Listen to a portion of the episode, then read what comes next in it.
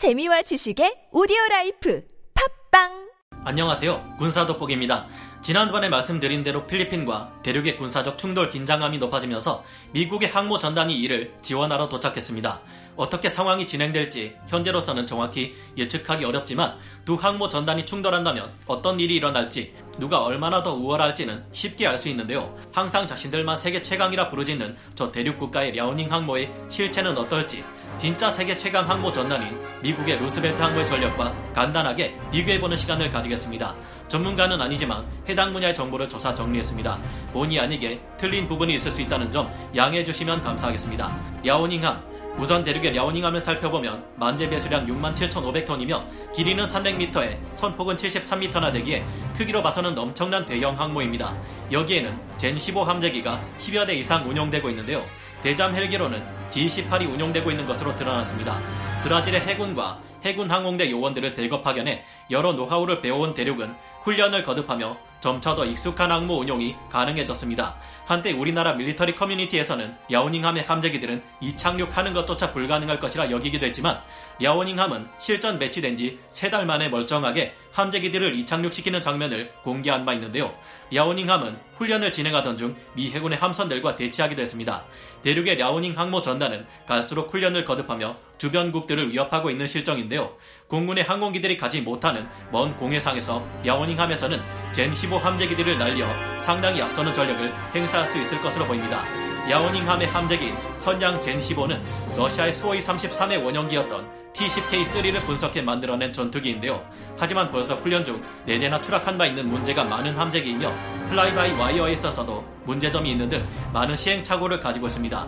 레이더는 기계식 레이더인 회사 방식이라 탐지거리가 아무래도 짧다는 단점이 있는데요. 최근에는 얼마나 나아졌을지 확실치 않지만 어쨌든 젠15D에 EW 전자전 pod까지 장착한 것으로 보아 전자전기로도 활용하려는 움직임을 볼 수 있습니다. 이 항공기는 날개 아래에 AN/ALQ-218 전술 전파방해 수신기 pod와 최대 3개의 전술 전파 방해 시스템을 장착할 수 있고 AGM-88 고속 대레이더 미사일을 탑재할 수 있다고 합니다. EW 포드를 단 젠15가 실전 배치된다면 사거리 120km에 이르는 YJ-91과 같은 대레이더 미사일도 탑재할 것으로 전망되는데 제 성능을 발휘할지는 역시나 지켜봐야 알 수 있을 것 같습니다. 여기에 항모인 랴오닝을 호위하기 위해 대륙의 이지삼이라 불리는 공호의 D형 미사일 구축함 4척이 따라붙게 되는데요. 공오이 D형 미사일 구축함은 최신형 레이더로 미국의 이지스 시스템에 필적하는 방공 능력을 갖췄다고 하며 장사정 대함 미사일을 추가로 장착하는 것은 물론 선체를 스텔스화하기까지 했다고 합니다. 장거리 대공 미사일인 HHQ-9을 장착하고 있는 함대공 미사일의 실용 고도는 3만 미터 정도에 사거리는 최대 120km에 달한다고 합니다. 미국의 루스벨트 항모 전단, 니미츠급 항공모함인 루스벨트 항모를 중심으로 한 미국의 루스벨트 항모 전단은 대륙의 항모 전단 따위와는 비교할 수조차 없는 차원이 다른 강력함을 보유하고 있습니다. 이건 강하고 약하고의 차이가 아니라 2차원의 존재가 3차원의 존재에게 간섭할 수 없는 그런 정도라 볼 수 있겠는데요. 간단히 함재의 구성만 살펴봐도 대륙을 절망하게 만드는 압도적인 전력을 확인할 수 있습니다. 여기에는 90여 대에 가까운 엄청난 수량의 함재기들이 운용되는데요.